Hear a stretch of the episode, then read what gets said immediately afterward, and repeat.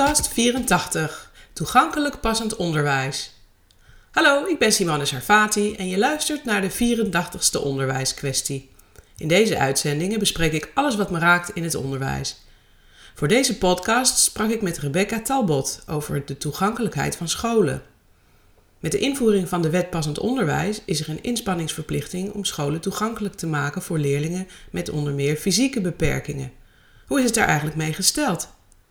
In deze podcast ligt Rebecca Talbot de stand van zaken toe voor haar dagelijkse werkelijkheid. Nou, welkom Rebecca uh, bij de Onderwijskwestie, mijn podcastshow over alles uh, wat me bezighoudt in het onderwijs en meer. Uh, ik heb je vandaag uitgenodigd voor deze uitzending over een onderwerp waar ik zelf eigenlijk bijna niets over weet. het gaat over toegankelijkheid van scholen. maar ik stel je eerst de vraag die ik al mijn gasten stel wil je eerst jezelf eventjes voorstellen? Ja, natuurlijk. En uh, heel erg bedankt dat ik hier wat over mag vertellen. Ik ben Rebecca Talbot, ik ben 19 jaar. Ik ben zelf lichamelijk beperkt uh, en heb twee chronische aandoeningen, CRPS en Ehlers-Danlos syndroom.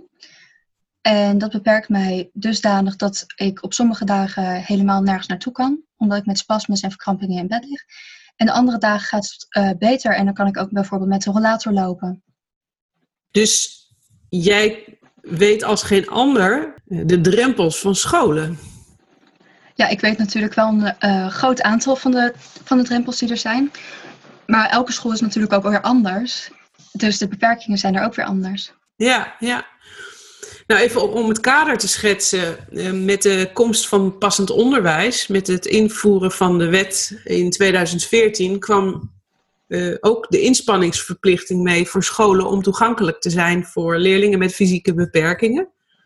Ja, klopt helemaal. Dat is de wet, dat is papierwerk. Uh, maar jij bent iemand die dus aan de andere kant van die wet daar ook echt gebruik van uh, moet kunnen maken. Wil jij uh, onbeperkt een school binnen kunnen lopen?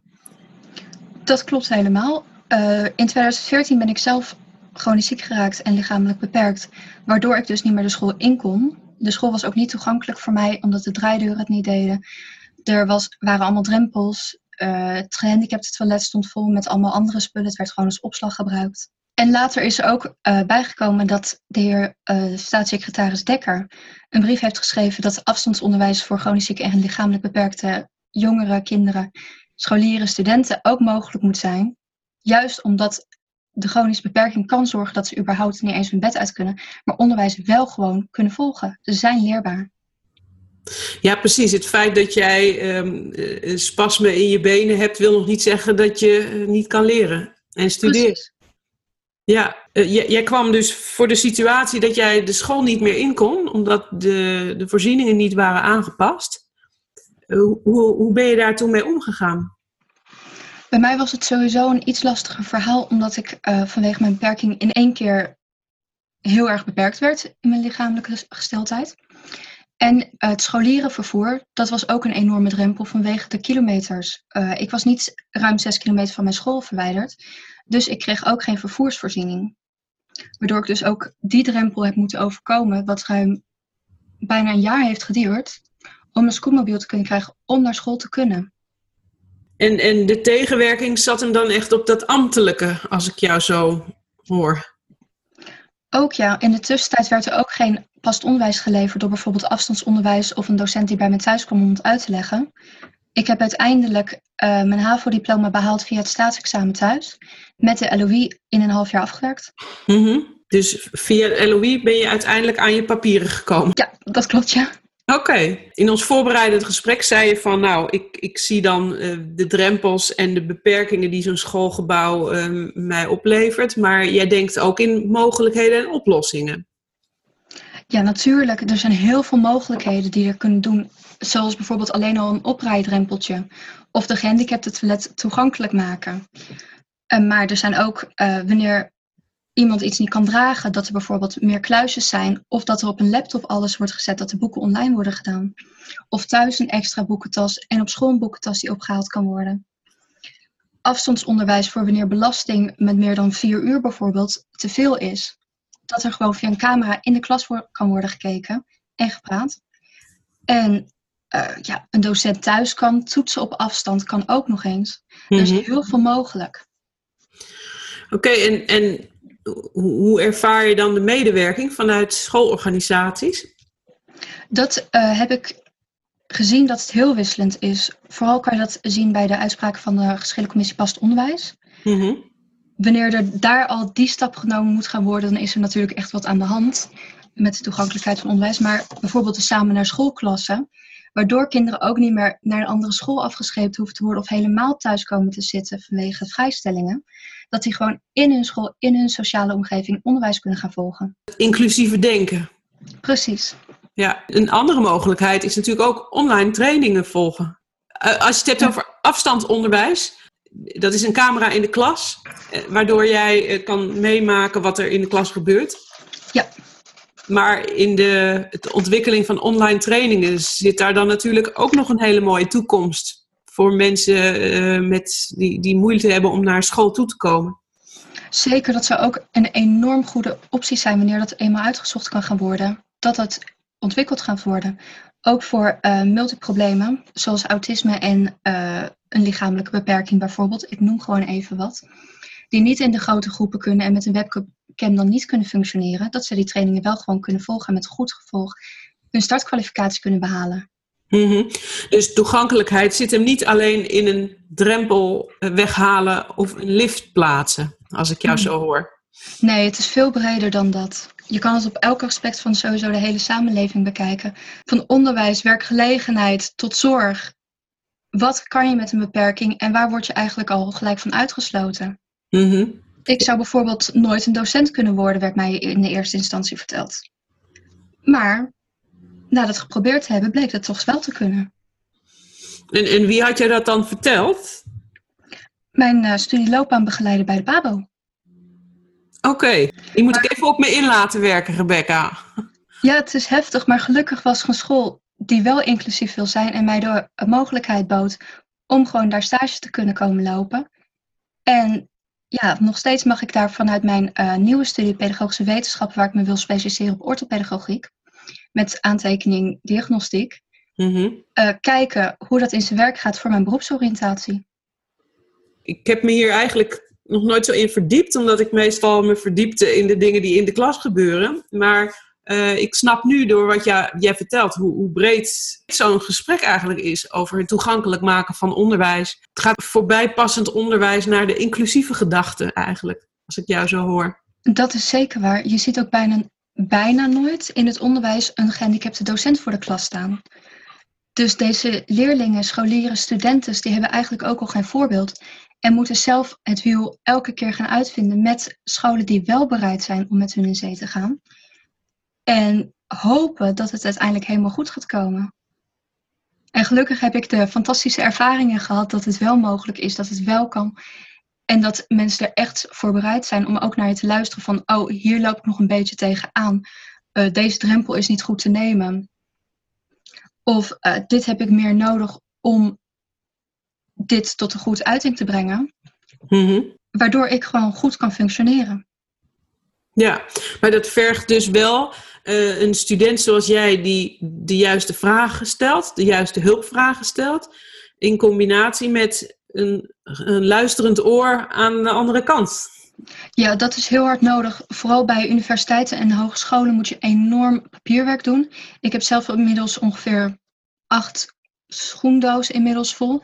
Vol met aanvragen, uitleggen van diagnoses, wat het nou voor mij inhoudt. En dan uiteindelijk hopen dat er iets wordt toegekend. Zo. En dan heb ik nog veel meer op mijn computer staan, wat dus wel dan digitaal mocht worden aangeleverd. Mm -hmm. Ik schrik er eigenlijk wel van wat je vertelt. Ja, en het gaat ook aardig in de papieren zitten. Je moet ook je printer inkt kopen, je moet je uh, stroom betalen. Je moet altijd een computer tot je beschikking hebben, want ze willen meestal dat je redelijk snel binnen een termijn reageert. Je moet kunnen printen. Je hebt heel veel faciliteiten al nodig, plus de energie die je daarvoor moet opbrengen om dat allemaal te kunnen.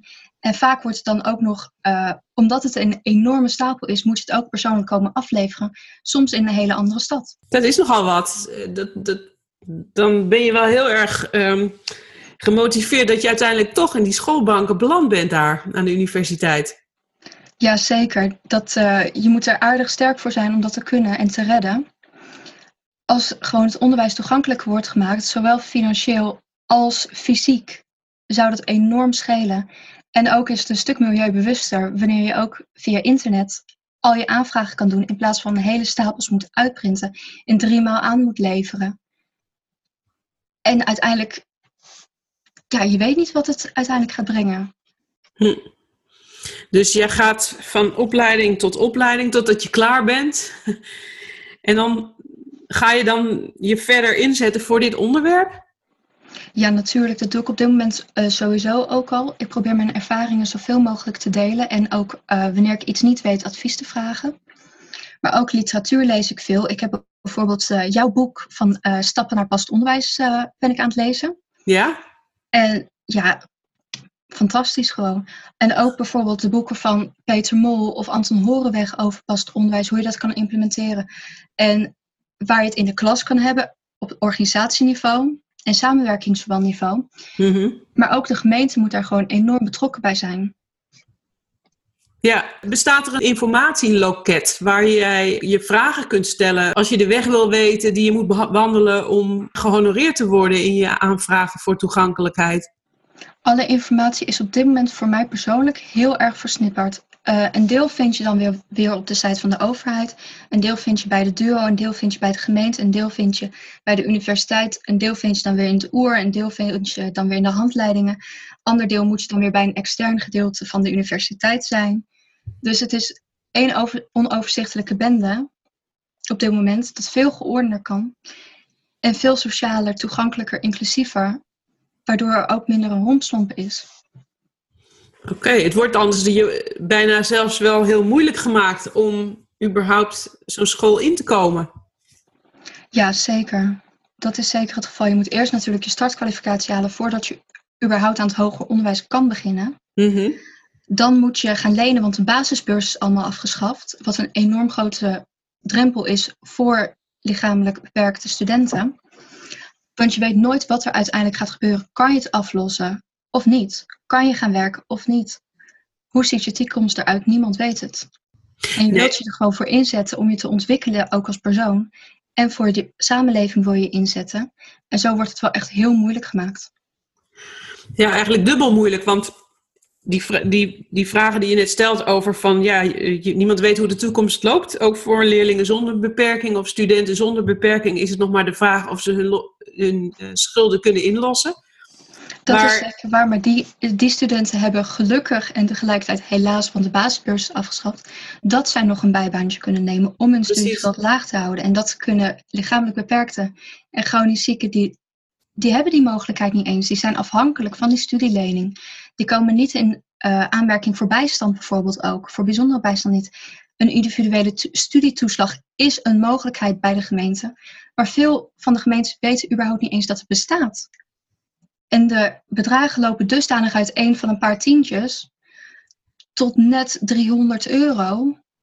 En dat is het gewoon. Daar betaal je niet je boeken van, daar kan je je collegegeld niet van betalen. Daar kan je heel weinig mee. Je kan er niet van eten, je kan niet huur betalen. Je kan gewoon niks. Dan ben je eigenlijk verplicht om, om thuis te blijven wonen bij je ouders. Ook nog eens, ja. Ja. Ja. Want er zijn ook amper toegankelijke studentenwoningen beschikbaar. Ja, dat is nieuw voor mij. Wat een uh, obstakels uh, heb jij moeten overwinnen al om te komen waar je nu bent, uh, Rebecca?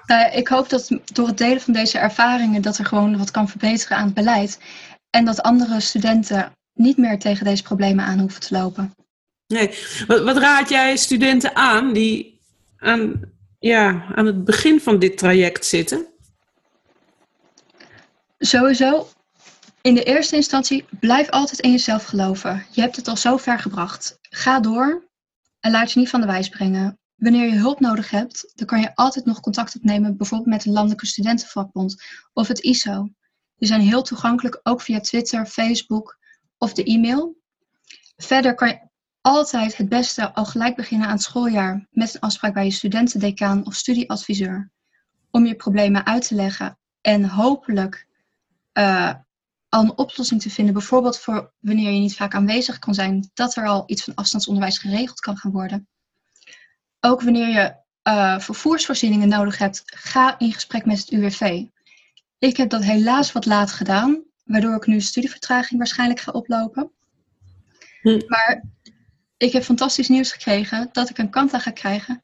Want door kou dan ga ik in de spasmes en verkrampingen schieten, waardoor ik dus niet meer kan functioneren. En door een kanta, een gesloten voertuig, kan ik gewoon naar Leiden toe gaan om te studeren. En kan ik ook mijn rollator en rolstoel meenemen om gewoon de, de gebouwen in te kunnen. Want dat kan ik op dit moment ook soms gewoon helemaal niet. Geweldig. Nou, gefeliciteerd met dat goede nieuws. Dat is toch zo'n klein autootje? Klopt helemaal, 45 kilometer. Mooi rood.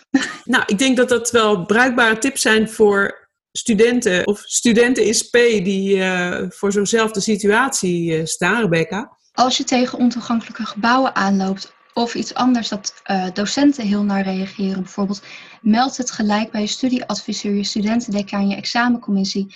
Jij hoeft hier niet voor op te draaien dat jij gebouwen niet in kan en dus college niet kan bijwonen, dus tentamenstof mist.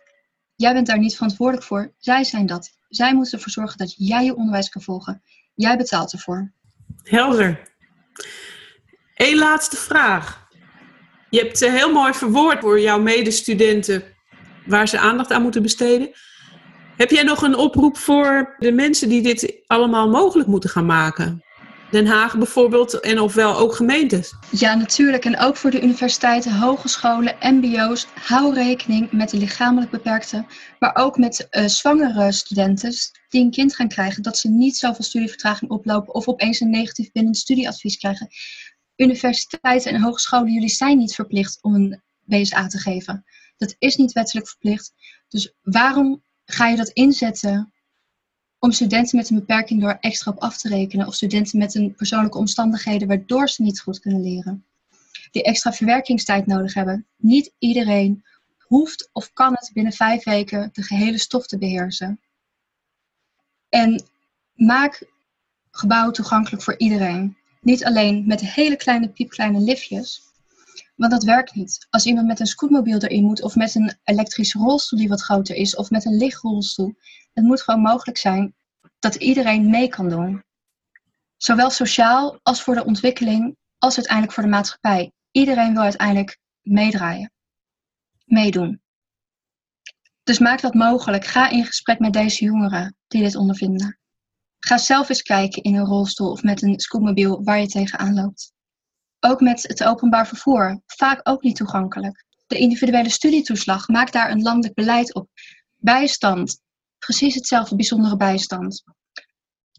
Studentenwoningen, dat gewoon ook studenten met een beperking aan de andere kant van het land bij de universiteit van hun keuze kunnen gaan studeren. Uiteindelijk gaat het om de student. De student is de consument. Dus de klant is koning. Zorg dat dat gebeurt en dat ze ook echt de signalen serieus nemen en er wat mee doen. Ga ook in gesprek met bijvoorbeeld de uh, eh, LOE. Die bieden ook uh, colleges met Skype aan. Dat je kan overleggen met de docent via Skype. Dat je thuisstudie kan doen. En dat gewoon ook mogelijk is dat je de gebouwen in kan. Zorg dat het mogelijk is dat je per EC kan betalen. Dat is veel toegankelijker. En dat zorgt er uiteindelijk voor dat Nederland een stuk hoger opgeleid is en iedereen mee kan doen.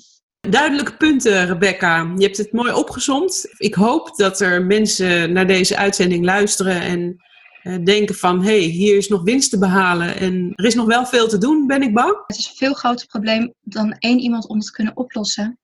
Iedereen moet zijn schouders eronder gezet, de hele maatschappij. En er moet gewoon echt geluisterd gaan worden, ook door de universiteiten en de hogescholen. Dankjewel Rebecca voor jouw persoonlijke verhaal ook.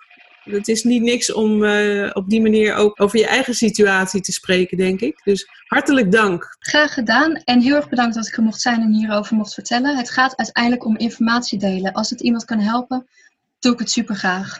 En andere jongeren, studenten, universiteiten, hogescholen, beleidsmakers, gemeentes, laat van je horen, laat zien wat jullie doen. En zorg ervoor dat dit gewoon ook inclusief toegankelijk onderwijs wordt voor iedereen. Tot zover mijn gesprek met Rebecca Talbot. Wil je reageren of heb je zelf een onderwijskwestie die je met mij wil opnemen? Stuur dan een mailtje naar simone.servati.nu. Als je het interessant vond, deel deze podcast dan of abonneer je op de onderwijskwestie. Wil je met mij werken aan onderwijsvernieuwing en met het aanpakken van onderwijsarrangementen voor passend onderwijs? Kijk dan op mijn website voor de contactgegevens. Weet dat ik het waardeer en weet ook dat je meer informatie over onderwijsarrangementen kunt vinden op mijn website www.sarfati.nu. Sarfati met PH en IE. Met een hartelijke groet en tot passend weerziens.